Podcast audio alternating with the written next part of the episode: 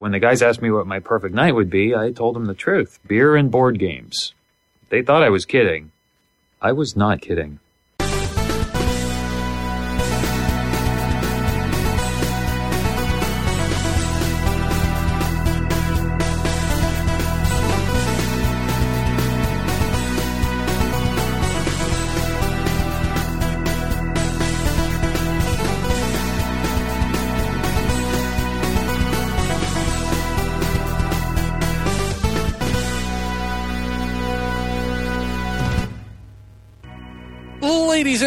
You know what that sound means. It means it's episode 132 of the Personal Arrogance Podcast, starring me, Eric Walquist, and joining me is the other star, the real star, the star of our hearts.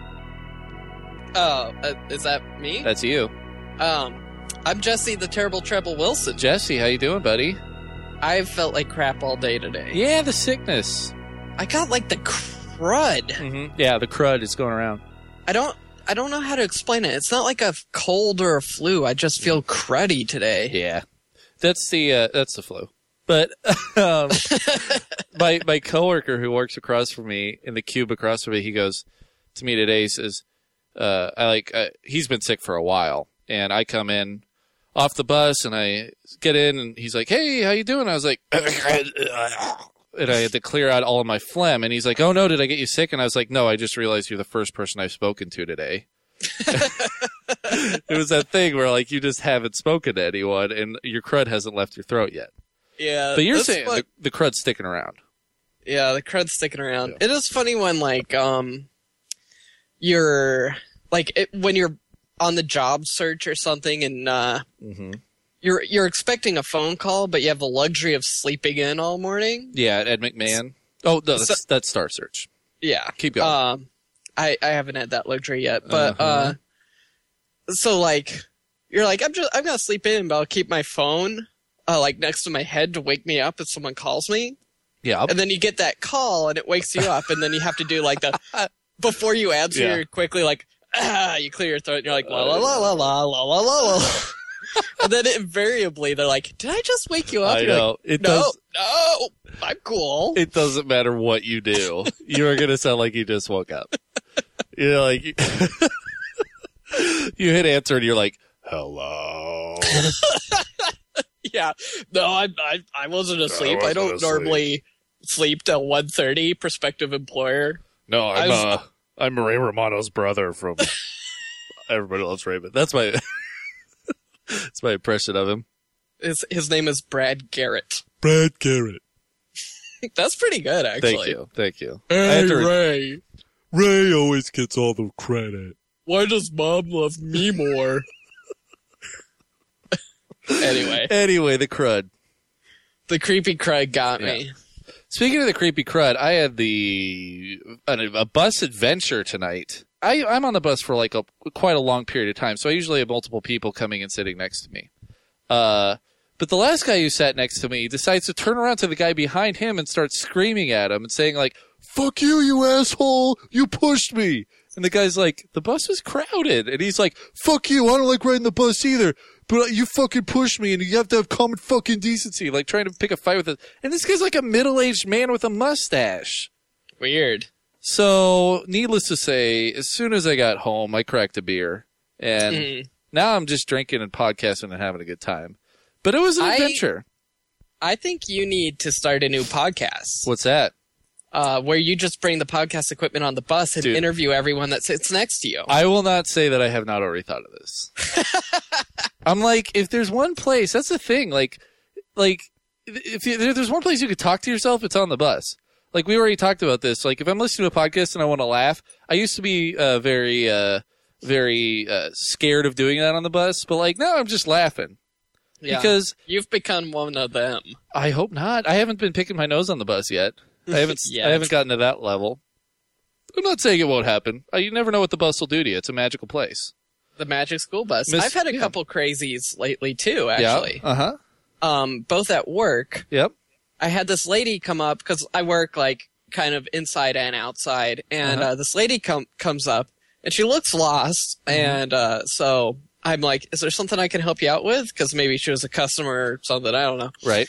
and she's like, "Yeah, my uh, my truck uh, overheated, and you can see it over there. And I ran out of gas. I need to go to the co-op to pick up a check, and then I need to go to Sequim to cash it.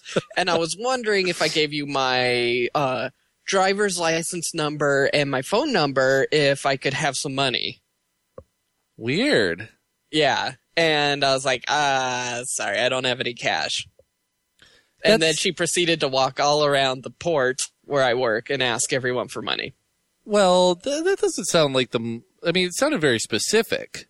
That's the thing. It's like the hyper specific. Uh, Um, like when people are bullshitting and lying, they tend to make their stories too, too specific. Yeah. And that was totally one of those. And then today, um, at work this morning, a guy walks up and he's like, "Are you hiring?" I was like, "Uh, no, we're not hiring at right now. Maybe in the, maybe in the summer." And he he had like some sores on his face and he had really messed up teeth. Mm-hmm. And he was talking about like, yeah, I've just been trying to get a job over here, over here in Port Townsend. Everyone's so happy. I've been living out in Port Angeles, and you you just wouldn't believe how many people are on meth over there. I was like, I'm pretty uh. sure I'm talking to one of them right oh, now. man. Well, people are people, man. That's the one thing about the bus is that the bus is the great equalizer. It's It's like we're just all on the bus. We're just bus people now. Doesn't matter where we were before we got on the bus and where we are afterward. I'm just riding on the bus today, listening to Marc Maron and realizing I'm just in a big room full of people that's moving, yeah. and we're all the, just the bus people now. I think you need to start the bus cast. Oh man, Buscast sounds good. Eric's Magic School Bus. Yeah. wow, it writes itself. yeah. Uh, well, speaking of drinking, I came straight home. I actually bought a 12 pack because they were on sale for only 12.97 at Safeway. Wow, Uh, that's so much better than twelve ninety nine. De- definitely, and it's the uh, the the Red Chair Northwest Pale Ale. This is a spring seasonal that I always enjoy. It's not the greatest batch of Red Chair, but it's hard to make a bad one, and it's still very drinkable and delicious, and I like it. Great. What are you drinking? Well, uh, in honor of our Rhineland correspondent Dennis, I'm drinking the uh, Kirkland Signature German style lager. Oh wow, the Costco. Yeah, I got I got some freebie Costco beers today. That's crazy. I can't believe they make their own beer. Well, here's the thing. Um, it is brewed and bottled by Hopfen und Malz Brewing Company in San Jose, which Uh-huh. is owned by Gordon Biersch. Ah, And Gordon Biersch also makes the uh, Trader Joe's beer. well there you go. So they just have a big brewery down in California, and they uh, contract brew for Costco and Trader Joe. Well, you need to do a taste test between the Trader Joe's beer and the Costco beer to see if it's really just the same beer. That's a great idea. Don't try to scam us. Uh, oh, oh, dedication. This episode is dedicated to none other than Felix Hernandez, my boy. I love him. He he. is a guy who decided to he he decided you know like every sports star he said oh of course I want to stay in Seattle. And everybody's like come on man. Everybody knows you want to go pitch for the Red Sox or the Yankees. But no he actually does want to stay here. He just signed a seven year extension on his contract. And guess what? He's the highest paid pitcher in baseball. Totally deserves it. Felix Hernandez I love him. And uh, and he's ours now forever. Uh, for seven years. For seven years Yeah, But- at the end of the end of the year last year, I remember a lot of people saying like they're probably going to trade Felix to Well, try and get like three or four young guys Mhm. to build a team around. And I was like, we already did that with Cliff Lee and everybody else. I uh, the thing about Felix is that, and I think people tend to overlook this, is that he's been in the Mariners organization since he was like 14 years old. Wow. Like they found him in Venezuela. They uh, taught him how to throw at the major league level. They brought him up. He's basically lived his entire life a Seattle Mariner. And he is like, you know what? This is my crew. I like these guys, and I'm just going to stay here. Literally a crew because they're Mariners. Right. Exactly. So, Felix, we love you. Uh, I might get a Felix Hernandez T-shirt this year. Yeah, safe to get one of those, I- yeah, I had the uh, the Yuniesky Betancourt T-shirt, and he left two years after I got it.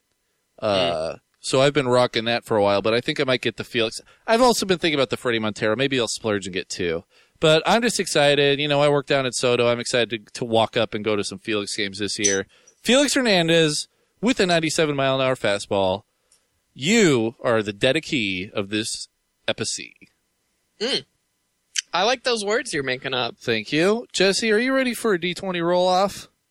Uh, let's do it, Mabuki. Little tiny Matt roll off. We're each going to roll a 20 sided die to see who gets to speak first on the podcast. And I forgot mine, so I'm going to do it online and I'm trying to s- search with my one hand.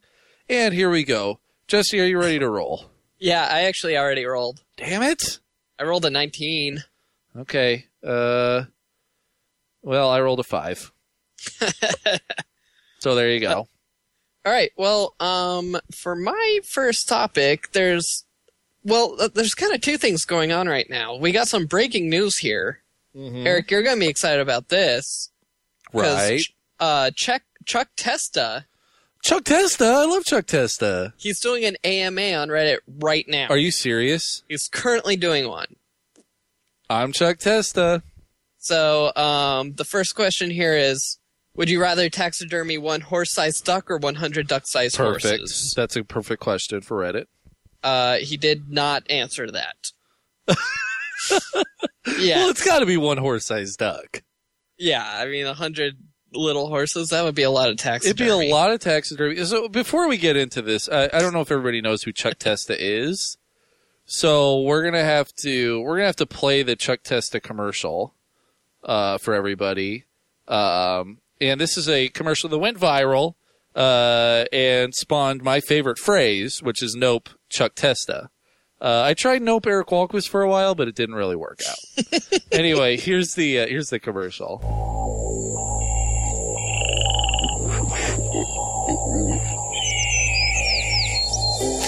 You probably thought this deer was alive, and this coyote was alive, and this pheasant was alive. Nope, they're not. They're dead. They've been taxidermized by Chuck Testa. Ojai Valley Taxidermy. I specialize in the most lifelike dead animals anywhere.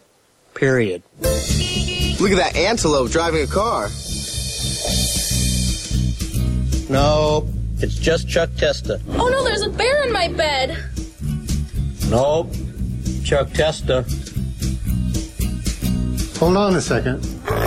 There's a leopard feeding on an impala out on my deck. Nope. It's just Chuck Testa with another realistic mount. Shipped to me from anywhere. Call Chuck Testa for the most lifelike dead animals around, period. Did that rhino just order a drink? Nope. Chuck Testa does not taxidermize pet. Nope, Chuck Testa. Yeah. So next question here Yep. from uh, Musto Charles Uh huh. Is: uh, Did that rhino just order a drink? Do you want to guess the answer to that, Eric? Nope, Chuck, nope, Chuck Testa. You're correct. Thank you. Uh, Jewish Taco asked, Uh huh. uh, "What did you have for breakfast?" Nope, Chuck Testa. No, he said pears. That would have been the best thing is if he just, first of all, pears? yeah, pears. Were they canned? I don't know. I used to eat canned pear, pears in college. I used to eat just, just a can of pears for, in college when I was starving. That's like all sugar. Yep. That's like a can full of sugar. It Helps the medicine go down. I guess. Uh, second of all, Chuck Testa should have just answered every question. Nope, Chuck Testa. That would be funny. oh, the troll. Well, Um, what else we got? So, uh, beyond that, in a little bit of science news, something Uh-huh. kind of exciting has happened in the world, Yep. and that is that the world's first bionic eye has seen the light of day. Holy shite. So, uh, scientists have created a bionic eye, and uh, they describe it as in, um, let's see, there are photoreceptor cells that turn light into electrochemical impulses that are transmitted to your brain via the optic nerve Yep. where they are decoded into images. So basically, they've created a machine uh, that bypasses that for people who have uh, lost those photoreceptor cells due to a rare disease that afflicts 100,000 people in the United States. Oh. So I think this is awesome. So yeah, absolutely. So does it actually like uh, plug into their brain? Yeah, Jeez. yeah. It's um, it goes into the brain. I think there's something like 200 uh like inputs that go into the brain to uh, replicate that. And one interesting thing is that they said they see mostly in black and white, but we have demonstrated more recently that we can produce color vision as well. It's so funny that th- everything starts off with black and white. yeah. Well, it's easy. Yeah, black and white Anyone can make a black and white uh, bionic eye. right.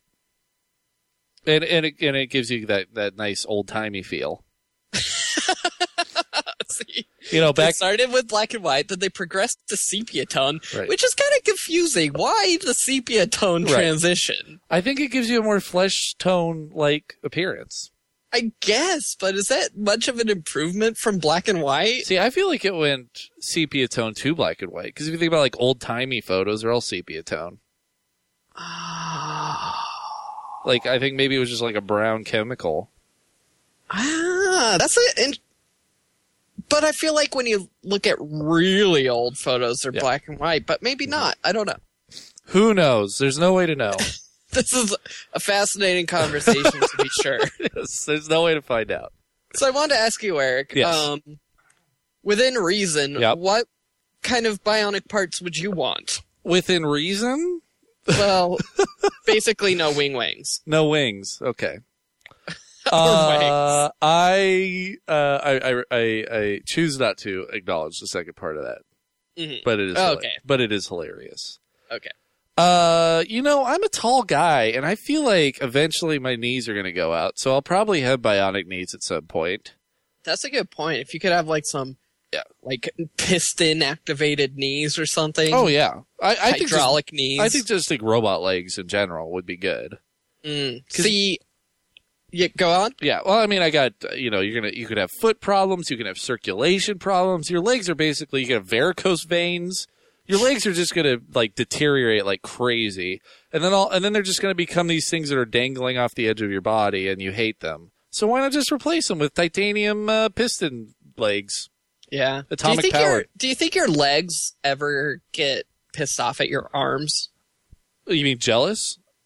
Well, yeah, jealousy because I mean jealousy and resentment because I mean they probably started off as the same thing Yeah, and then just due to bad placement they ended up having to be the workhorses of your body. yeah. Well, it's not even bad placement because it's it's the it's the hands.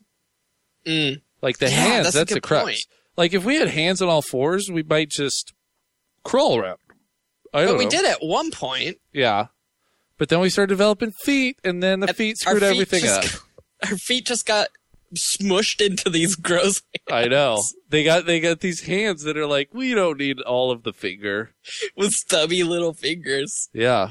Uh, it's kind of gross. See, I, I have the opposite problem of you Uh-huh. that I'm I'm not I'm not a particularly tall man, Mm-hmm. and uh, we decided to play a little bit of football Right. uh, a couple of weekends ago, Right. and I think I need bionic arms Why? Because I can't catch or throw a football. Well, come on, man. You just started. yeah, it takes but some time. You're not Jordy Hoyt here. I know. Well, apparently some people can just waltz into it and not ever have touched a football before and become Right. MVPs at life. Exactly. And that's not me. I need I need a little uh, performing enhancement. But it's good that you got a ball now, and you can uh, juggle that ball. You can bounce it up and down. You can play with the ball. Uh, you know, you can do whatever you want with the ball. It's your ball. I know, but I could also get bionic arms, Yes. which is I think what I that would be what I splurge. Yeah, on. there are those robots that like can catch a ping pong ball and stuff. Are there? Flight. Yeah, just just uh just Google re- robot catching ping pong ball and it'll blow your mind. uh, Interesting. yeah. Well, um, Jaffe Baseman asks, "What's the strangest thing you've taxidermied?" What's that? Uh, I have to say that I was recently asked to do a human rib bone as well as two human fingers, and in the animal world, I mounted a two-headed calf. Uh, how do you mount a rib bone? I don't know. It's taxidermy this rib bone, please. Yeah. Okay, done. Here you go. That'll be two hundred and fifty dollars. Yeah. I also find it weird that Chuck Testa's name on uh, his his username is Big C eighty seven. Yeah, that makes sense. Big C eighty seven is a notorious troll. Oh, Yeah. Damn, I've been duped. No, it's just Chuck Testa. It's it's a notorious troll who only wrote nope. C Big C87 on every comment. Yeah. Uh, well, there you go. That's Yep. your mix of Chuck Testa and Bionics. There you go. And it all Oh, comes that's together. A business he should get in. It all comes together with uh, doing things with body parts. Now, what if? Okay, I, I hadn't really thought about this till now, but what if you got into the uh, robotic taxidermy business? My cat. now you're thinking, Jesse. Now you're thinking. yeah, my cat. I love him. He Yeah. died. I can't.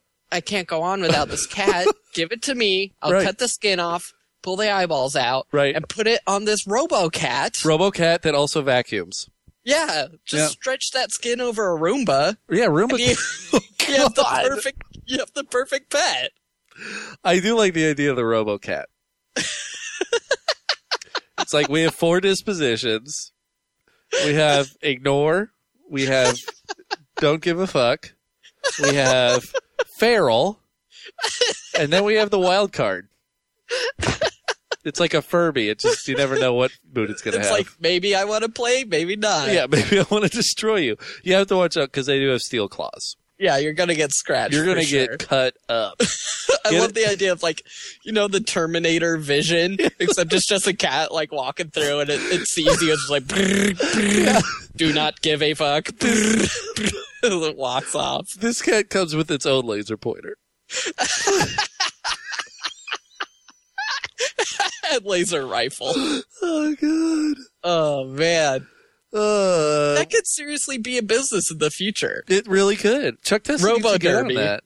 Yeah. RoboCat. Taxa cyborg. Yep. All right, Jesse. Uh, we have some uh, we have some listener feedback that we need to get to. I forgot to get it at the beginning of the show. But we're gonna switch some stuff up, so get over it. Get off my back. Uh, Get off my back. Yeah. So first of all, uh, we got uh, our connect the Dotsy this week. Uh, Roger Dotsy. He wanted to remind us that he is not from Tennessee. He is from Kentucky. He's a Kentucky colonel. His name is now Kentucky Durble. Kentucky gerbil. Kentucky Colonel Roger Dotsy connect the Dotsy each week. Okay. Uh, but uh, as we all know, uh, this this podcast is being released on Valentine's Day, so hopefully you're cozying up to a loved one, putting an earbud in each of your ears, and listening to it together as you breathe in each other's mouths. Uh, Roger said that he has a uh, a V Day, uh, a, a Valentine's Day tradition, and he uh, wanted to know if we had any. But first of all, here's his. Uh, on Valentine's Day, he and his uh, is it his wife? I believe yes, it's totally his wife. Uh, dress up and feast at McDonald's. The only day of the year she eats there. That may not be allowed for a lot of couples. My wife's just that awesome. But the real magic is on the weekend closest to it. It's a magical weekend. First, we indulge in our guilty pleasures all weekend. Cookie cake from Great America, Little Caesars, Texas Roadhouse, a dozen donuts from Krispy Kreme, and a breakfast from our favorite breakfast place in Louisville, Wild Eggs High Reco. I really want to go there. Yeah, I'm. I want to go to Louisville, just for the I sluggers. do too. We could go to the Slugger Museum. Yeah, just the sluggers. Also, um, what is a Texas Roadhouse? I have no idea. Anyway, I'm intrigued. Yeah. The Texas Roadhouse. It's, uh, it's two fists of bacon. Oh God. and then you punch each other in the face with them, and then you eat the bacon as you're getting punched. I am okay with that. Yeah. Sounds romantic. It does. Uh, says they're all on the docket. Plus, we always see two movies: a horror movie and a romantic comedy. As you said a few weeks ago, What's no, the difference?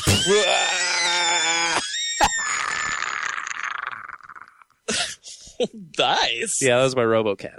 Uh, as you said a few weeks ago,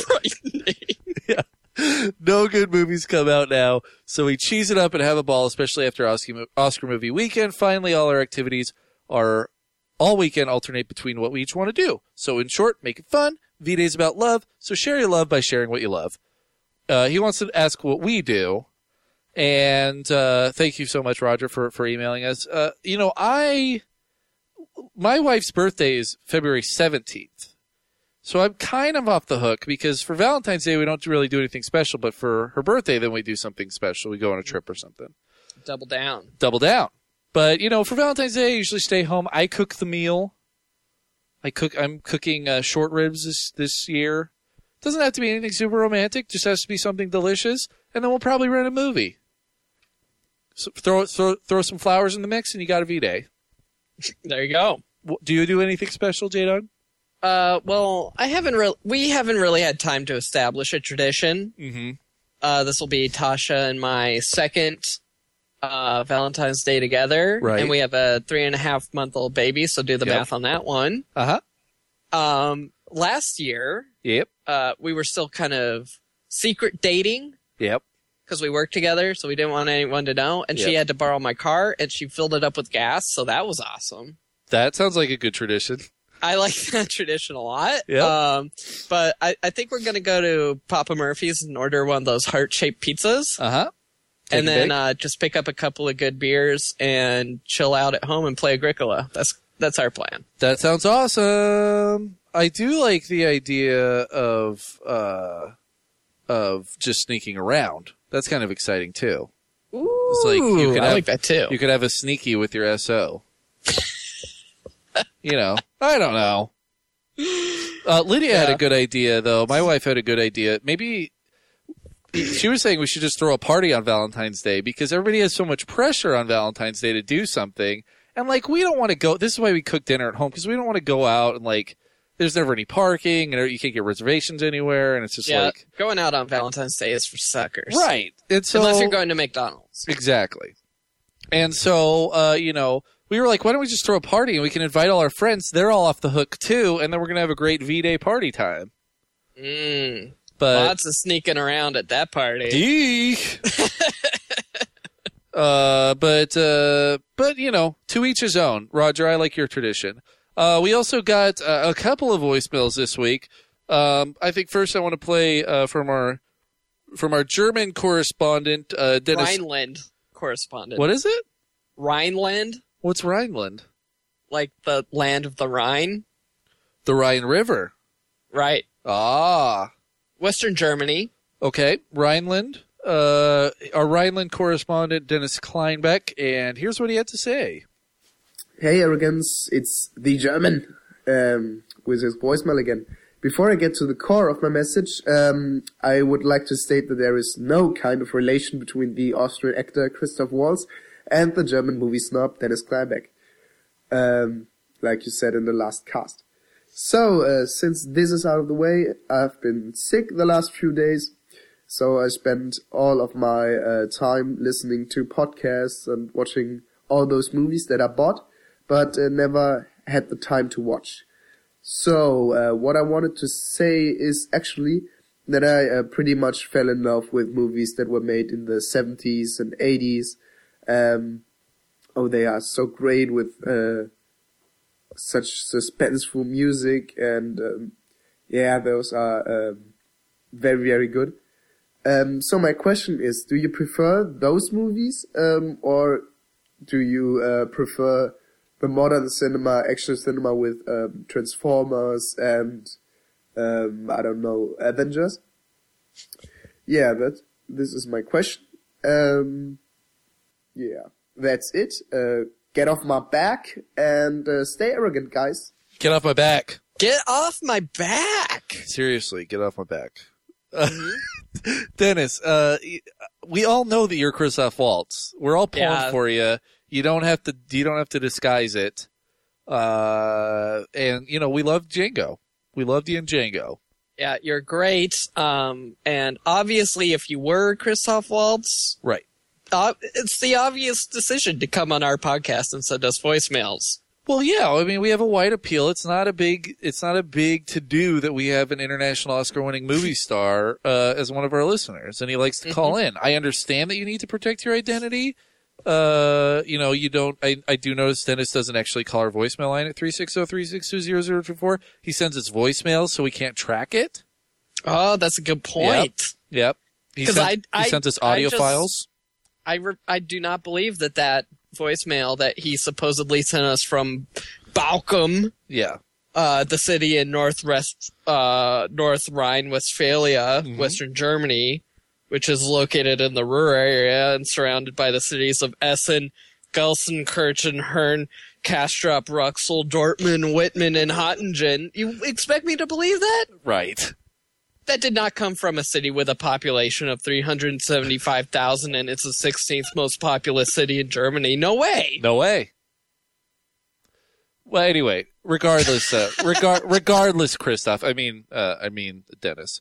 Uh, we we do love those movies, and I would say especially action movies.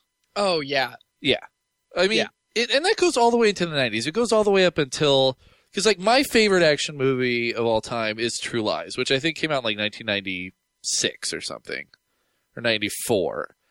I love that movie. I think it's great. I could watch it over and over and over again.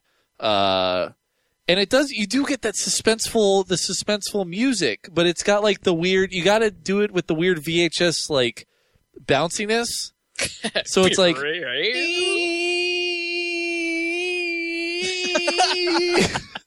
you know, VHS. Those music to our listeners' ears. Oh, I know. Uh, Jesse, what do you think of these movies? I, I couldn't agree more. I Right. love the 80s movies. You know, your Predators, your Aliens, your Roadhouse. You Yeah. got your Bloodsport. You got your, uh, uh, your Time Cop. hmm uh, RoboCop. You got your RoboCop. I mean, how can you forget Total that? Recall. Total Recall. It's it's the it's the heyday of action movies, Right. And you just the the aughts and the teens so far just don't hold a candle to it. Well, that's the weird thing is like now all of all movies, all big movies are like these epic stage pieces. Like it's like we have to make this part animated feature part giant two hundred million dollar movie, and it needs to make five hundred million dollars in order to be a success. Yeah, I feel like the the action movies of the '80s were a lot more self aware, and they Mm-hmm. knew that they were goofy, so they didn't have to like be just super serial. Right. And what's the best action movie that I've seen in modern times? What? Expendables, Oh, there you go. which is just an '80s movie made today. Harkening back. Although, I mean, you also uh, you also have like your snatches and your lock stocks, Yeah, but that's a whole other deal. And really, those are more turn of the turn of the century movies. right? But those are great too. They are good, but I also and and Dennis, I don't know, you didn't really specify exactly what titles, but I think that's what those are, those are the hallmark movies that we love are the action movies of that time. Of course, we love your Dog Day Afternoons, your Scorsese's, your uh, of course what what uh, what Kubrick was doing doing that during that period was awesome. Oh yeah, for sure. Uh, your Raging Bull, you know all that too. That's all good too. But really, if you want the bread and butter, just smother me with with 80s action films. yeah, Yep. and th- there were some good war movies going on there. Oh too. yeah. Oh yeah. Well, I your mean, the, Full Metal Jackets, Yeah. your uh, Hamburger Hills, the Deer Hunter. the all the all Yeah. the Clint Eastwood Apocalypse Vietnam Now. movies were fantastic. I actually did a paper on Vietnam movies when I was in school, and it was interesting because you know there have been plenty of movies produced now that are. Uh, I'm going to talk about a paper that I wrote in college. I'm Uh, okay with it. Yeah, uh, there are plenty of movies now that are that are about either the Iraq War, things like uh, uh, what was that bomb movie, uh, The Hurt Locker. Mm, Uh, and there's plenty I of thought movies. you meant great. what? What? That's when you said bomb. Oh, You know that bomb movie? oh yeah, the Super Bomb movie. Uh, it's Super Bomb. Uh, sorry. Um, but Just spit beer everywhere. but like the Vietnam War era was was much more like uh, high high. Uh, I don't know. It, it hit a nerve in society, and they didn't make any Vietnam movies during the Vietnam War. They only made one, and it was the Green Beret. It was starred John Wayne, and it was like a classic John Wayne movie that they just like smacked Vietnam on. And Yeah. then they didn't make any Vietnam movies until 10 years after the war was over. The Deer Hunter was really the first Vietnam movie that was made. You know, Uh, I haven't seen the Deer Hunter yet. Oh, it's good. I need to watch that one. What'd you think of um? What's the one with Marlon Brando? Apocalypse Now. yeah, Classic. Modern Yeah, d- modern classic. Modern Citizen Kane. Do you know it was a total flop when it first came out? Yeah, it makes sense. Yeah, I guess it was a kind of a slow burn classic. I think I think Citizen Kane was kind of the same thing. But my favorite one is is definitely Full Metal Jacket. We're getting down a road here. This is becoming a topic. We got one more phone call. Uh, and this is from a new caller, I believe. Uh, and it goes a little something like this. Hey, Eric and Jessica. This is Jason in Cincinnati. Uh, this might be an old topic since it's been on for the last three episodes, but um, I wanted to weigh in on the whole Star Wars thing. Um, a lot of people say that J.J. Abrams is a Star Trek guy going to do Star Wars, but I just thought it might need to be pointed out that he kind of considers himself a Star Wars guy doing Star Trek movies. So, and plus there's like a R2D2 in the first movie. I mean, how do you get more Star Wars than that? So, uh, yeah, I guess that's it. Get off my back. Get off my back. Get off my back. Jason, thank you so much for calling. You know, this is the thing. It's it's he actually said when they were when they were talking about uh, the possibility of new Star Wars directors, he was saying, you know, uh, I've loved Star Wars. I grew up on it, and the thing that I did when I k- took Star Trek on was that I didn't know anything about it. He wasn't a Star Trek fan at, on, at all, so he was kind of able to do whatever he wanted with Star Trek.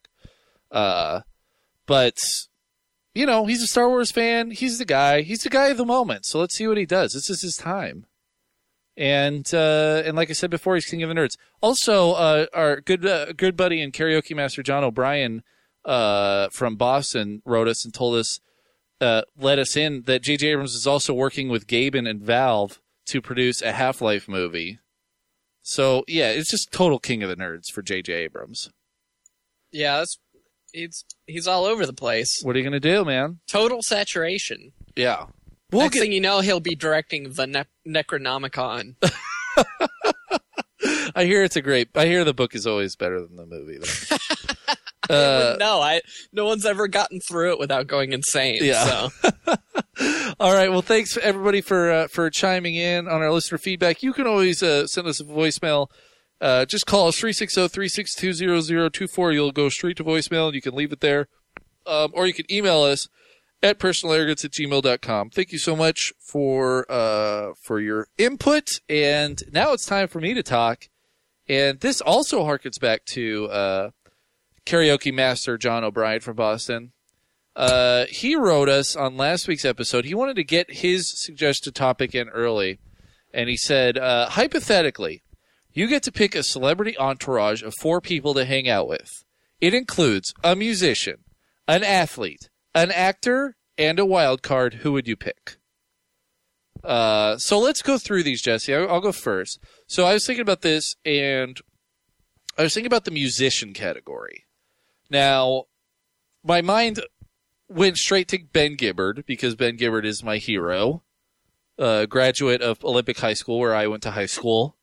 Uh, native of Bremerton, Washington. Went to Western Washington University, which is where you went. Lived in Seattle uh, started Death Cab for Cutie. Was, then was in uh, the Postal Service. Married Zooey Deschanel. Got divorced from Zooey Deschanel. Now he's doing more touring. All around guy. I feel like I could talk to him because like we're from the same place. Yeah, and that's I, pretty. I actually kind of forgot about that. Yeah, the whole Olympic high school thing. Yeah, totally. Like he's from Bremerton. We went to the same high school. That's, that's so weird. Yeah, I uh, totally spaced that out. And so I'm like, oh, we could talk about I don't know, what was that pizza place at the fairgrounds? Fairgrounds Pizza. Yeah, Fairgrounds Pizza. I could talk to him. His my science teacher in high school was a lifeguard with him. Awesome. At at the uh, at the swimming pool. Yeah, there at Olympic. Yeah. Well, there you go. So I, I originally like I went straight to uh, went straight to Ben Gibbard, but then I was like, if I could pick any musician, yeah, too easy. You got to go with Snoop Dogg because anywhere you go with Snoop Dogg, you're gonna get the star treatment. Like I feel like Snoop Dogg, like even more than Jay Z, like Snoop Dogg's the type of guy you can hang out with, and I feel like you could have a good time with, and he's gonna make sure you have a good time, and you can literally go anywhere, and you'll get like the coolest booth and like as much Cristal vodka as you want. And he's just gonna have a Cristal is champagne, stupid. Whatever, and it'll be fun. Like if you're if you want to have the best time of your life, I feel like spending uh, like a party, uh, just going out with Snoop Dogg for for a party for a hang. I think that you'd probably have the greatest time you've ever had. hmm Well, that's a good answer. So I'm going with Snoop. Who are you going with? Uh, well, first I want to just say I don't feel. Uh, I don't. I don't see a reason why Brian Bosworth couldn't fill all of these categories. Well, true. so that's my default. That's my number one. Okay. Number two, I don't know. Kind of. I. I, I think I might be combining the 2 Uh-huh. of your choices. Ben Gibbard plus uh, Snoop Dogg equals Jimi Hendrix. Well, there you go. Oh yeah. Seattle These aren't living or dead. Yeah, exactly. Living or dead, right? Right. Yeah. So one, he's local. Uh, we can talk about uh, Seattle stuff. I lived there for almost a year, Mm-hmm. so he'll relate to that. He Right. ran away from Seattle when he was 14, so there's that. Right. Uh, we could talk about train stations. Yep. I've waited for my train to be a coming before, so Oh, me too. I feel I feel like we've got that in common. Yep. And two, you know, um, living legend, except Living he's dead. So. Yeah. Yeah. I feel like you might even get the booth one better booth than Snoop Dogg. Well, that's Jimi. true. I don't. Yeah, I feel like Snoop Dogg's got the booth, and then like the guy comes in, he's like, "Yo, Jimi just showed up. Snoop, you gotta go." Also, Jimi has his own line of vodka, Well, there you go. which was created posthumously. So Mhm. I don't know how he necessarily feels about that. But I don't know. I, that's an int- another topic of discussion. yes. All right. Well, let's move on to the athlete. I think athlete's a no-brainer for me. It's going to be Felix Hernandez. He just signed a contract for twenty-five million dollars a year, so you know he's picking up the tab, even from Snoop Dogg, and he's like my age. He's like, yeah, this was a fun game. I forgot about this. All the uh, Seattle uh, athletes who are between your birthday and my birthday, right, right, between our ages, right. I think we had uh we had Felix, we had um Marshawn Lynch. Yeah. There's another one. I forget. the funny thing is that yeah, so Marshawn Lynch was born April twenty second, nineteen eighty six. So yeah, that's between our birthdays. the the sad thing is that Russell Wilson is way younger than us. yeah, Russell Wilson's younger than us. I have come to terms with this. Yes. Uh, but yeah, Felix Hernandez, man. I feel like we could have a good time. He seems like he could he can party, and yeah, he's picking up the tab. So What makes you feel like he can party? he's Venezuelan, man. He he's a, he's a, Wow. he's the life of the party. That's racist. It's super to racist that? to say that people from Venezuela are really fun to hang out with. Jesse, who is your athlete? Um, I would go with uh fellow Jesse. Mm-hmm. You might expect me to go with a fellow Wilson, Right. but I'm not going to. Right. I'm going with Jess uh Jesse Owens. You're so. Is, oh, Jesse Owens is still alive. Is he? You're just Jesse- going with the old timey guys. Uh, is there a problem with that? No. There's no stipulation. Yeah. So, uh, one, um, we can we can talk about being named Jesse. Oh, Jesse he- Owens died in 1980. So yeah, yeah, both of your there's guys are no dead. way he was still. He raced against the Nazis. I'm sorry, I got it mixed up. Yeah, and I don't know. Like, I'm a history buff. I know a lot about the Nazi Right, movement right. and all that stuff. So we Mhm. could talk about that. World War then, II. yeah, talk about World War II, Yeah. and uh, we could. I would laugh about how his name's not actually Jesse, but it was JC. Uh huh. but everyone called him Jesse anyway. Right. And, you know, I, I- I think that would be fun. He, Fun he has a room at my booth with Jimi. Yeah, Jimi, Jesse, and Jimi and Jesse. So far as Jimi, Jesse, and Jesse. yeah, it's a it's a full J conspiracy going. Exactly. All right, now it's time for an actor. So uh, put this in your mind. I'm already hanging out with Snoop Dogg, and I'm hanging out with uh, with Felix Hernandez.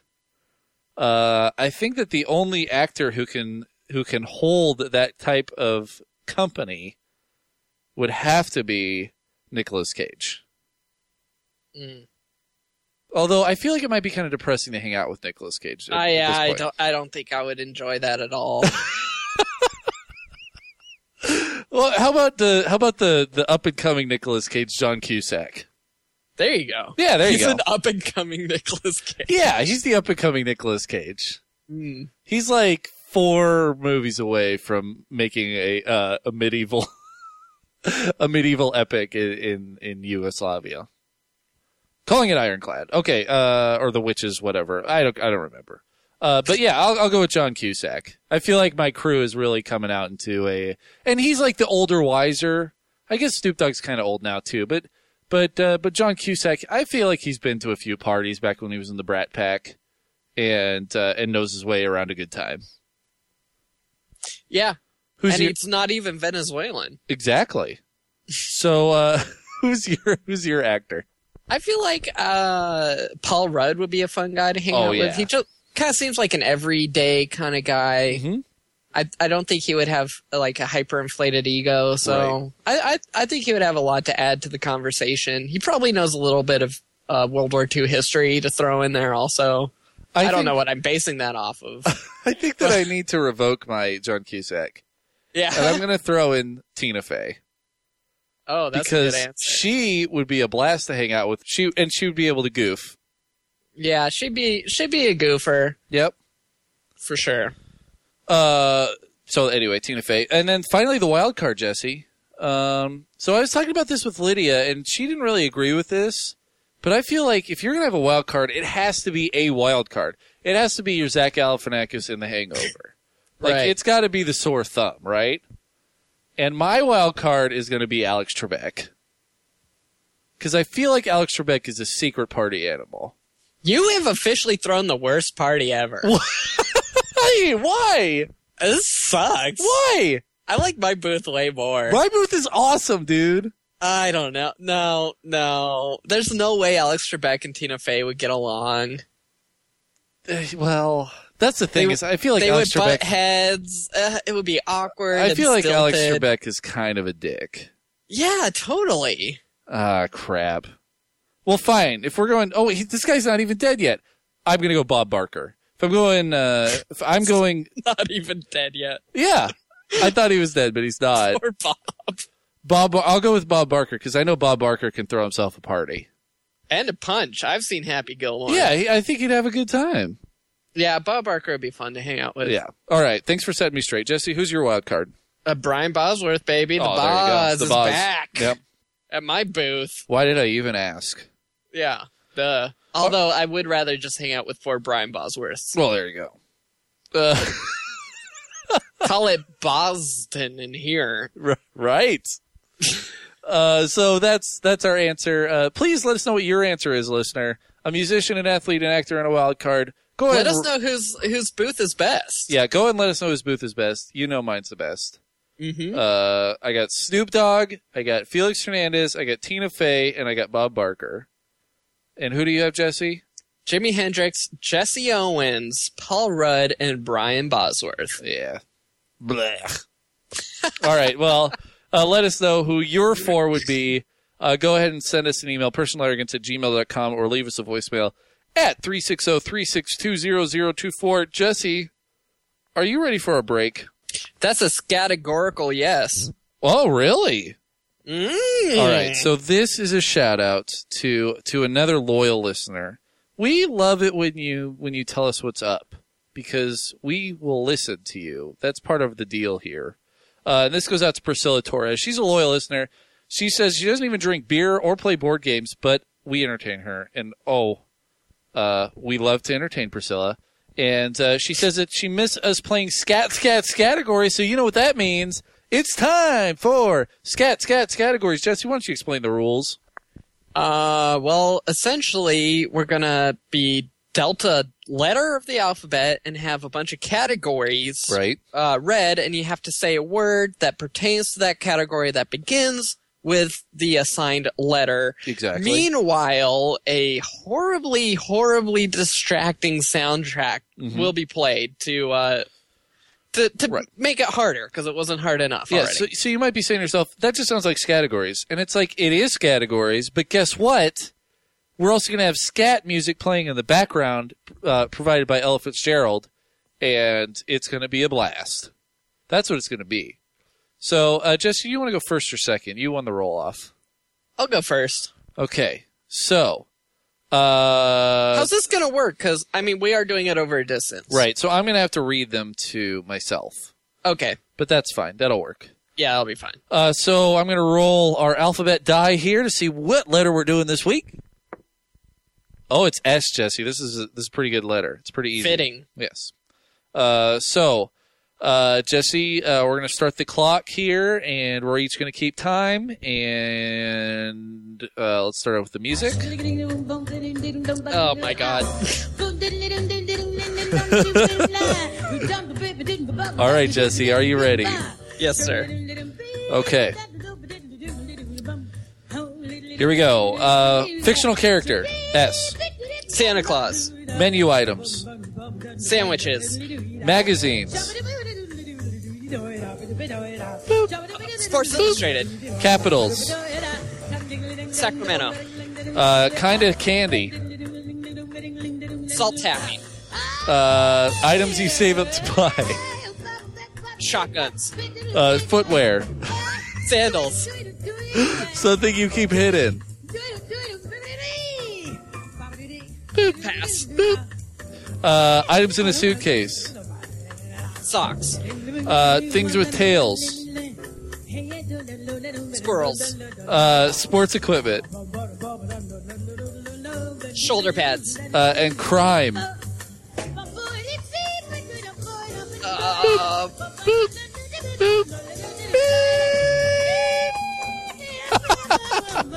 Jesse, you, you did well. You got eight right, or you got ten, right. you got ten right out of twelve.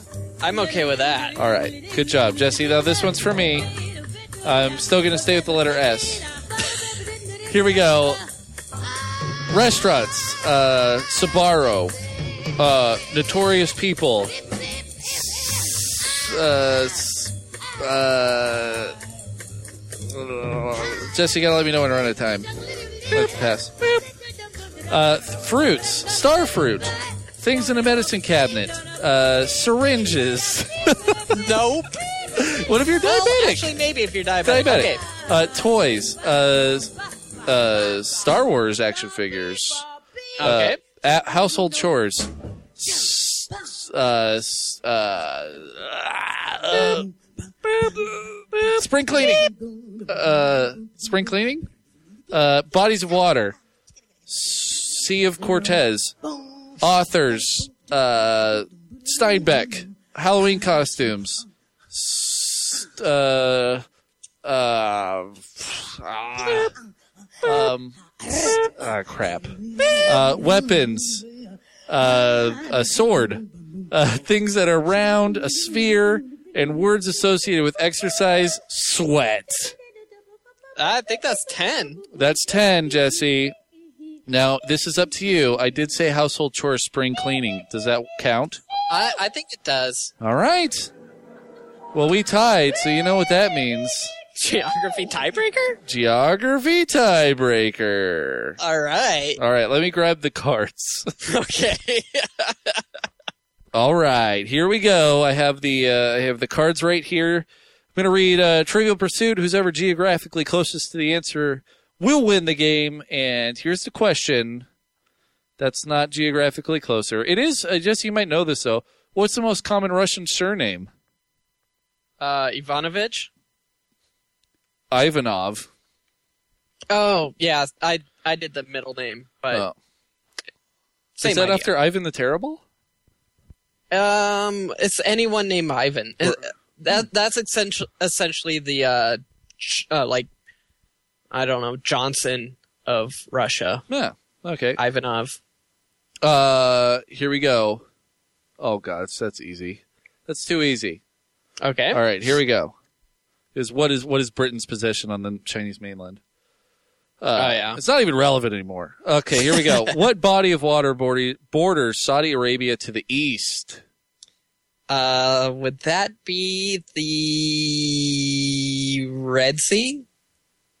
I'm going to go with the Arabian Sea, Mm, the Persian Gulf. But all right, now you're going to make me Google it. oh, this is the longest break ever. yeah. Uh.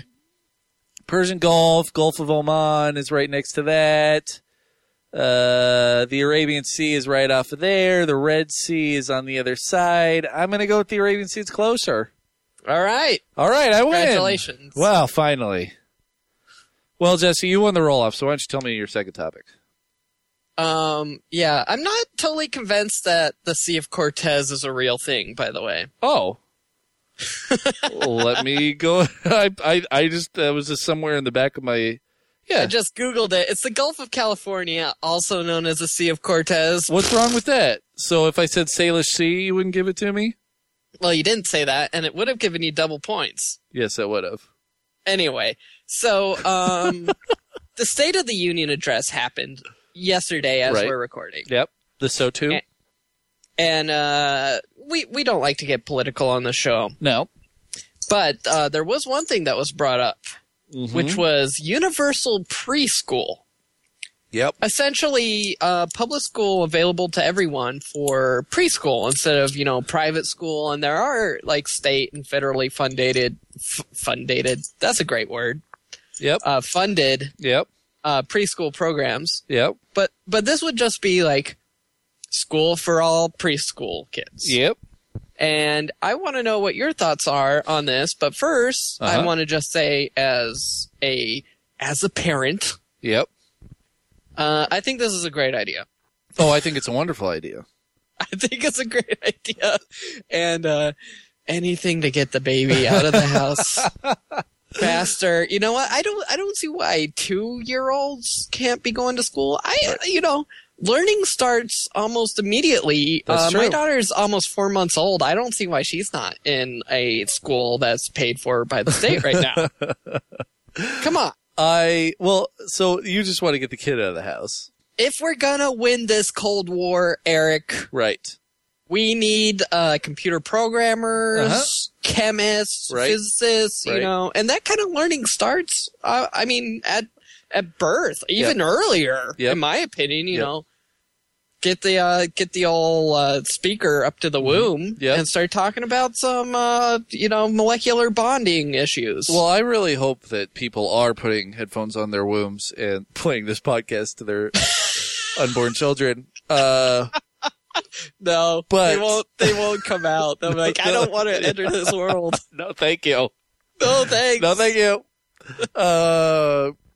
The thing that I like, like you are right. I mean, y- your child's brain grows not only in size, but also the way, and it starts burning, like burning these neural pathways uh, between the ages of one and five. It'll grow like ninety percent of its size during that time, and it Yeah. starts establishing neural pathways based on what's happening around it.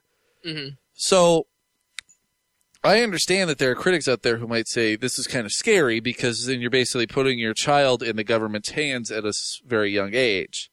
Right. Uh, which, if we're going to win the Cold War, we have to indoctrinate our children to become patriots. Right. But at the same time, uh, it's it's been proven multiple. I mean, there's tons of research on this. that Early childhood development is instrumental to things like reducing prison rates in adults, and you burn in their parents because they Yeah. don't go crazy exactly because they get a, a couple hours of right of, of me time. of me time during the day. They can play some Xbox. Exactly. Uh, yeah, but it's like you know, early childhood development is like you burn these pathways, and you kind of think about it like, like you know, the kids that you went to school with, and like you went to school with them through like uh, elementary school all the way through high school. And if you think about the kids who kind of got left behind during elementary school, they were kind of the same kids once they got into high school and then getting into adult life. Like it was almost like uh, what they were when they were five, when they were like six years old or seven years old in first grade. Uh, they didn't really change uh, going through all the way to high school. They were always kind of in the same social standing. yeah. I, I don't want this to turn into too much of a circle jerk Thank you. because you. and I are both huge proponents of education, Right, right. which is, I, I mean, my only other contribution to this conversation is that uh, babies should be taken out of the household Right. for uh, mommy and daddy time. Well, there you go. I think it's cool. Um, I don't know. It, Well, Jesse, you found one of my soapboxes, so deal with it. Get off my Yeah. back. I no, I'll, I'll get right on your back Oh, okay. and reiterate your point. All right. Is what I will do. I, Thank you. I think it's great. Yeah, why not? Yeah. Education's cool. We need to teach babies a lot of stuff. And you'll never find someone who's more receptive to learning than a baby. Right.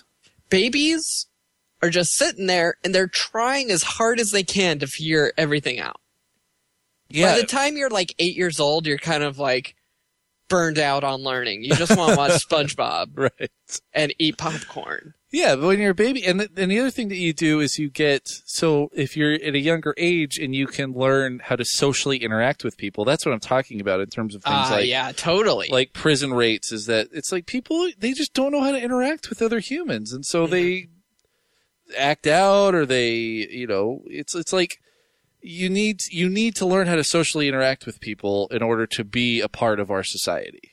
You yeah, es- especially uh, you need to learn how to deal with authority because Yeah. I mean, I I mean, a teacher is a crazy authoritarian figure, especially Right. as a young kid, Right. and you need like you learn at a young age like to listen and Yeah. to stay focused and to try and impress not only your teacher but your peers also. Did you go to preschool? Yes. I did as well. And I remember my preschool as clear as day. I remember the room, I remember the people in Mm-hmm. Yeah. it, and I remember what I think is a crucial moment in my development as a human Uh huh. took place in preschool. Yeah. We were all sitting around a circle, and uh, the teacher asked to demonstrate how to um, uh, give the scissors to someone else. Uh huh. She had the scissors. She had the grown-up scissors. You know, the long ones. Oh shit.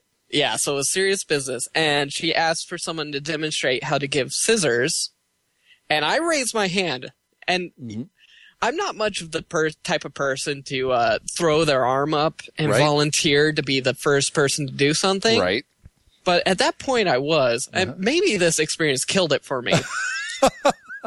so I took the scissors, I grab them by the handles, and give them to another preschooler. And uh uh that's not allowed Wow. you grab it by the blade to hand the scissors to someone. Right. And I blew it. Yep. And now, that and now you're the man you are today. Seared into my mind. Yep. And I think the takeaway from that is never be the volunteer. Exactly. Wait for someone else. That's just crazy. You know, the other thing is like teachers are like the only adults that you know that aren't your parents Yeah, totally. or like your uncles or your aunts or whatever. yeah, they're not related to you. They're like, and you're a stranger, but you're also an adult. mhm. and I know I'm supposed to listen to you, and you get strict with me sometimes. Yeah, this is weird. yeah, I mean, your teacher is the prototype for what your boss is going to be in the future. Right, exactly. And I, I think it's important that kids get that early and often because guess what? That's going to be one of the major social interactions you have for the next 60 years of your life. Yeah, yeah. Anyway, preschool, why not? Yeah, why not? Also, uh, give it for free because parents need it. They need a break. parents need a break. Parents need a break. Parents need a break. Jesse, you've only just begun. I know. It's crazy. So uh, my my second topic this week has to do with superheroes and stuff. So uh, this was a this is a rumor mill that's coming out. Um, that uh, this is from Batman on film, and it kind of uh, puts some light on what the future of this Justice League uh, franchise could be. So you know, DC has this idea that they want to do a Justice League movie in the same way that Marvel did an Avengers movie. Kind of build up to it with some other movies. Man of Steel is, you know, seen as a big indicator of whether or not this will be successful, uh, depending on how that movie does this summer. Um, but the whole idea is that we need to make this Justice League movie. Uh, and apparently the, the Justice League script has been sh- totally scrapped and they're not really sure what they're going to be doing with it. Um, but this is a rumor that came out from Batman on film uh, that that quotes a source saying, um, "I believe that they are now looking at introducing the rebooted Batman in a solo film though that will likely take place later than initially planned. They are extremely worried about how B- the Batman film franchise would be affected if Justice League bombs, and rightfully so. If Superman, this summer's Man of Steel, is huge, then they've bought themselves some time and will have a franchise to hang their hat on for seven or eight years. The need for Batman won't be as great, and the reboot of the franchise can wait until the Superman trilogy is done. Under that scenario, I'd say around 2019 or so for a new Batman movie. Jesus Christ. Now, this brought up a very interesting uh, point because this means that uh, that Batman could possibly not be in the Justice League movie. And when I hear that, you know, the initial the initial reaction is, "Oh, that's not good." But then I realize that might be good. Uh, because there's a couple of things that go into it. You have uh, Christopher Nolan's Batman fr- franchise, and that works great for Batman. Nolan pegged Batman. He was like, "This movie is exactly what a Batman movie should be. This is exactly what a Batman trilogy should be. It rocked. It was awesome. I loved it." Uh, but that doesn't translate. The the Nolan's Batman doesn't translate well into a Justice League because it's too real. It's too rooted in realism. So like once you have that guy, and then you throw in a flying alien, and then a guy, a, a fighter pilot who got uh, transformed by flying aliens, and then a flying alien lady, and then a man merman, like it gets weird. So yeah, but uh, but Batman, he doesn't have to cooperate with the Justice League as Yeah. the thing. Yeah. he can he can ground the he he can ground the whole Justice League. He- he can take it from like these um I don't know these like infallible, superhuman, all powerful figures, Uh-huh. and he can be the one to expose how fraudulent they can be and to make it more relatable. And he can be the person that the viewer relates to in the whole. Because who are you going to relate to as a viewer in the Justice League? Aquaman? Well, I think if they put now this is a little unconventional, but I think if they put the Green Arrow in the Justice League, then he could be the guy that you can identify with. Yeah, but Batman, eh, Batman's better because he, I, I don't know how to explain it, but like, he can, he can be the unwilling participant. He's kind of forced into being in this position of cooperating with Batman, who he's like, or with Superman, who he's fundamentally opposed to. Right. And He's a he can- reluctant hero. yeah, exactly, and that's that's what the the viewer can relate to. If you get rid of Batman, you got no one that's even approachable. Well, yes and no. I mean, so if you wanted to look at Marvel's Avenger model, then you would say, okay, so Batman could be Iron Man, uh, Thor could be. Uh, well, I would think Thor would actually be Aquaman, and then uh, Right, Captain America insane. would be Superman. Uh, and like the Hulk could be, uh, if you really want to do a Green Lantern where he's more of a loose cannon, the Hulk could be Green Lantern. And these are very loose ties, but, but I wouldn't say that Tony Stark is like the everyman part of the Avengers that makes it accessible. I feel like it's an ensemble movie and they pull it off in a way that, uh, like Tony Stark is probably your grounding force because he's the one that's the most established of all the characters. But at the same time, they were able to do a movie that was fun and that highlighted all of these characters in the right way. That's a flawed analogy, though, Okay, why is it flawed? because the Marvel universe is completely different from the DC universe. Okay. In the Marvel universe, you have a bunch of these characters who are less powerful, who have a lot more flaws, or a lot more humanized. In the DC universe, you have Superman who literally can do anything Yeah. And is unstoppable, except by maybe the Green Lantern, who's even more of a person who can do even more of anything and is even more literally unstoppable. Right. And in the Marvel universe, these heroes are kind of despised often by the common people, whereas in the DC universe, they're gods walking among the earth, literally. Yeah. I don't know. And I the reason I don't think you can take Batman out of it is because one, Batman, he's a great almost he can almost be an anti-hero. You can throw him in there as a juxtaposition to Superman who he can he's invulnerable, he can fly, he can change time, he can see through steel and almost anything. And, um He's basically an, an omnipotent being. he is, Yeah. but he is a huge ego. Yeah. and Batman is great at bringing people's egos crashing down. Um, I'm I'm reminded of a well, I I only saw this today, but again, harkening back to Reddit, this on the r slash Batman something came up today, and uh, it was a conversation between Batman and Superman. Superman says, "I'm not like you, Bruce. I don't need to control everything." Uh huh. Batman says, after all these years, uh, you know it's not about control. It's about trying to do everything I can. And for you, it's about setting an example. Everyone looks up to you. They listen to you. If you tell them to fight, they'll fight. Bruce continues, but they need to be inspired. And let's face it, Superman, in quotes, the last time you really inspired anyone was when you were dead. Well, there you go.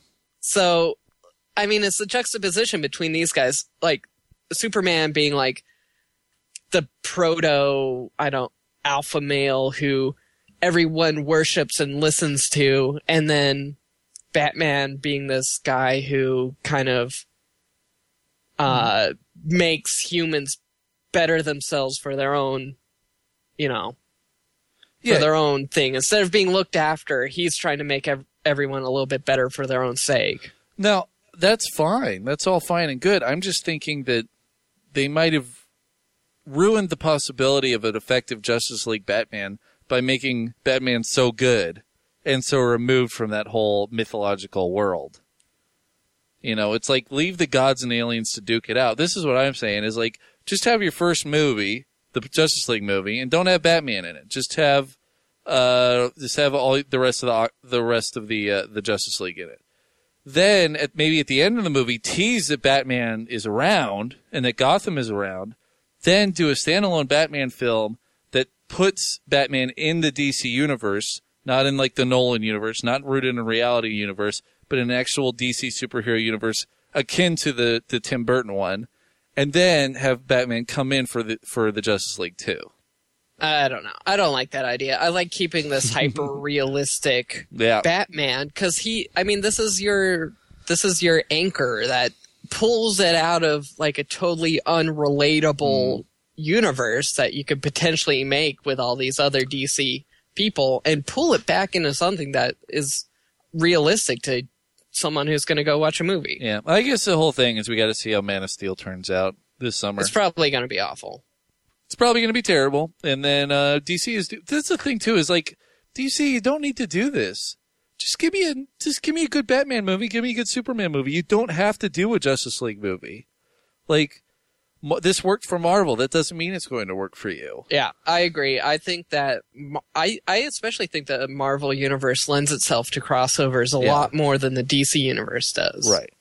DC, I mean, you can ha- kind of have a bunch of different heroes doing their own hero stuff, whereas Yeah. Marvel, uh, they're each hero's kind of less complete. You know, so yeah, like even can- if you look at a guy like Wolverine or even somebody like Magneto or you know Spider-Man is just a nerdy kid, like they all have these human elements to them that ground them in some sort of reality in our world. Superman is not grounded in a reality in our world.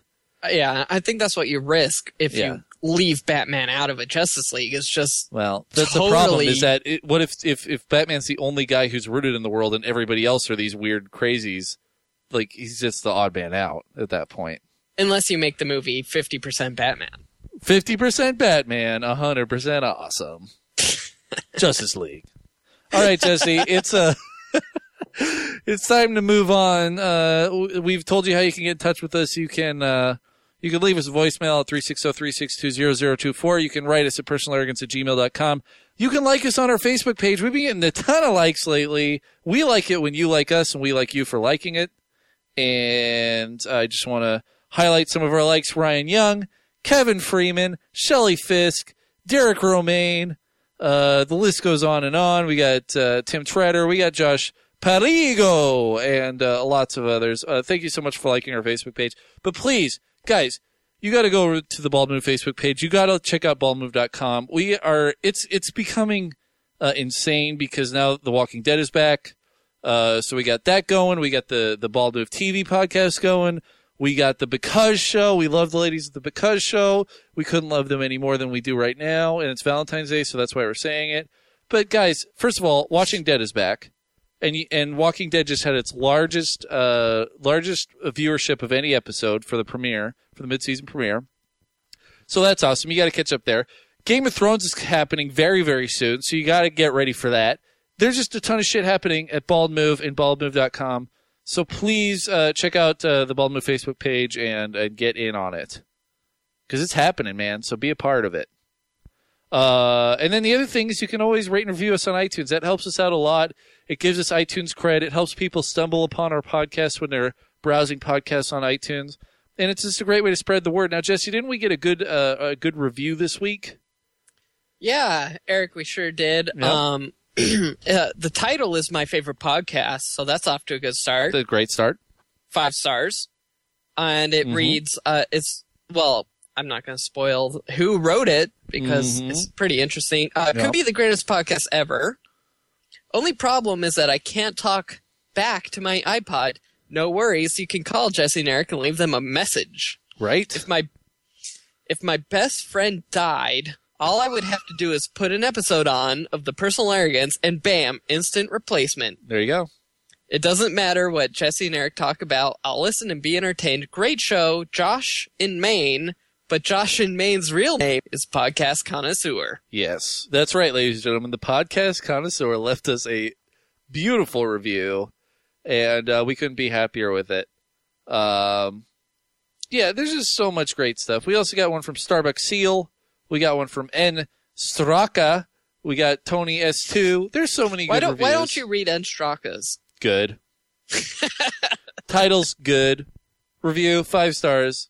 Bottom good. uh, Starbucks Seal says another great bald move podcast. I've been a faithful listener to the, to the Because Show for the past couple of years. They speak so wonderfully of you that I thought I'd check it out. We love the Because Show. We love them so much. So guys, you can uh, you can rate and review us on iTunes. We love that.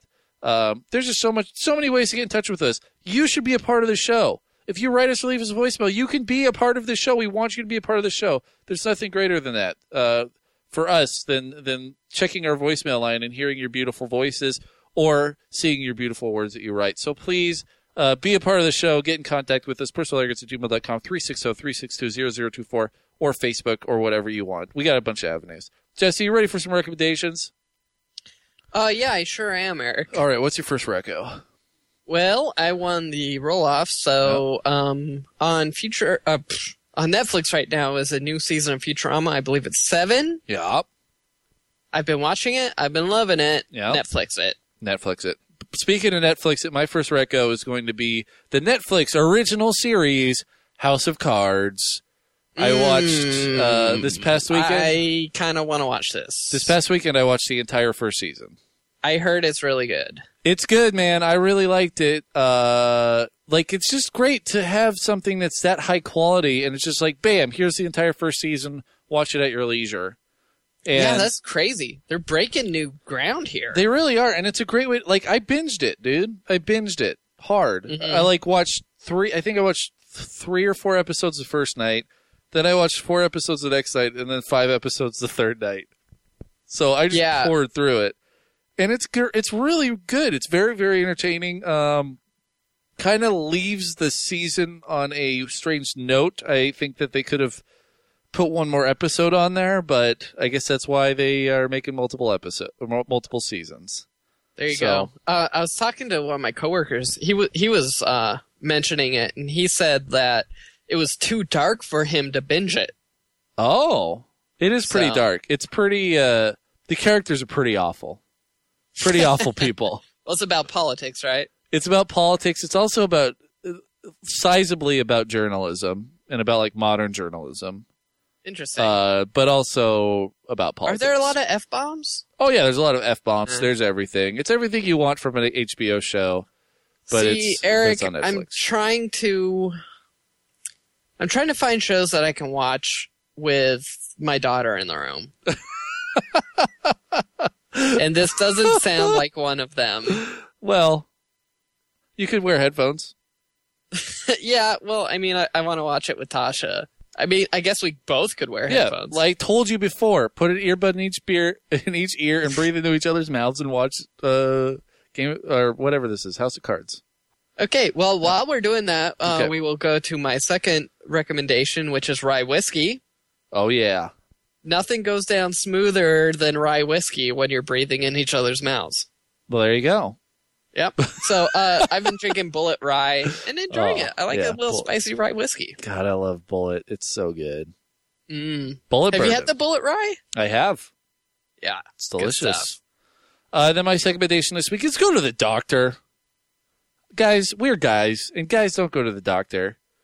I had a. Uh, this is going to get a little gross, but I had a, I had an ingrown toenail for uh, about a year and a half. Walking around with your this toenails thing. too short, buddy. No, it's it's the curse of the big feet. I have like chronic uh, ingrown toenails. Don't Regardless. clip them in so so short. Well, I don't have to worry about it anymore, Jesse, because I went and got my foot permanently fixed at at the doctor, and I had a great podiatrist. He was. It's like it's a completely painless procedure.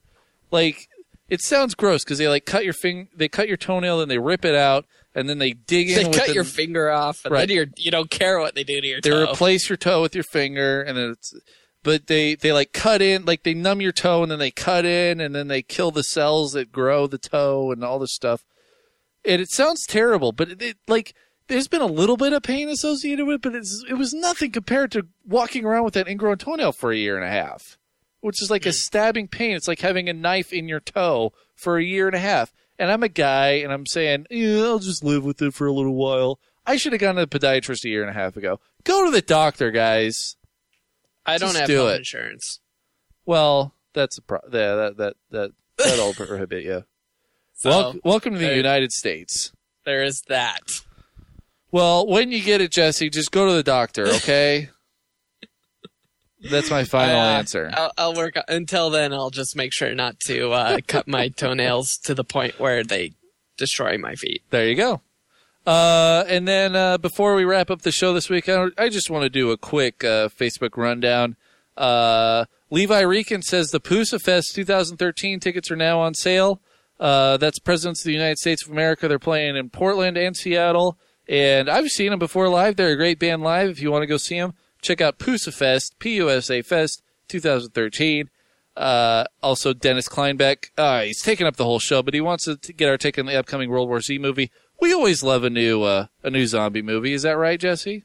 I'm not excited about this at all. I won't see it. Well, there you go. And I would like to hear. He also says I would like to hear condolences for my Brave Aliens DVD, oh which yeah, died I, today. I'm sorry to hear. That's possibly my favorite movie ever. Yeah, Aliens. His DVD. You got Dennis's. you got to replace that, Dennis. Yeah, Dennis's DVD died today, and because it's not watchable anymore, pal, we had fun times. We had fun times, and mostly we had fun times. That's what Dennis says. I also think it's funny he starts over with pal because for all of you video nerds out there, you know that that DVD probably was pal because it was a German DVD, so it wasn't NTSC. My video nerds know what I'm talking about. Jason Cornelius says I might have Wow, you just you went deep. I went deep in the video nerd. Uh, I JC Cordelia says I might have missed this earlier, uh, but do you guys ever play any pen and paper RPG games? I used to play Wizards of the Coast Star Wars game, and it's a lot of fun. Uh, of course, we play pen and paper RPGs. We love Dungeons and Dragons. We talk about it all the time. Yeah. Um, actually, this year of my life represents the 50% mark Uh huh. of playing Dungeons and Dragons. I've From- played it for half of my life. From now on, point. you'll have played it for most of your life. Yeah, totally. I was happy to figure that one out. I, I started playing when I was 13, and. I've played ever since.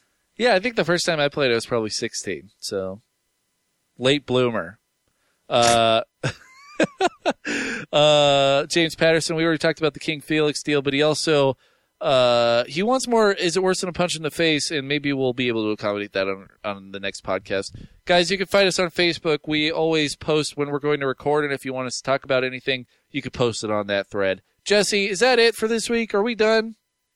Well, I just want to launch into two or three more Right. 45 minute segments. Good job. All right. So, What's yeah. the first segment? Um, World War II history. Okay. Just kidding.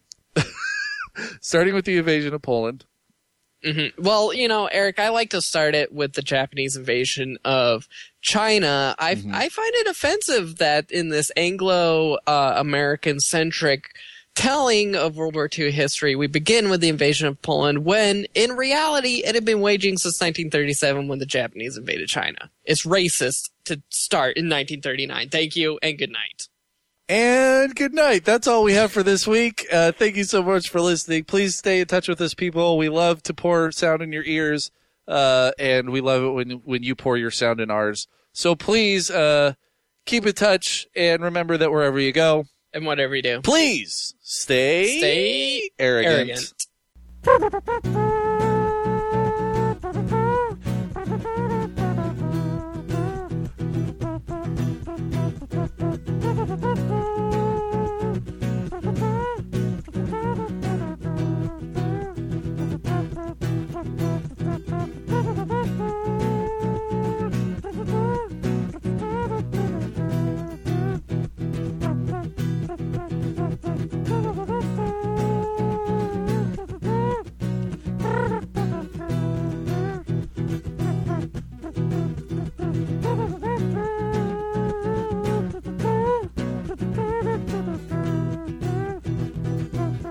Boop, boop, boop, boop.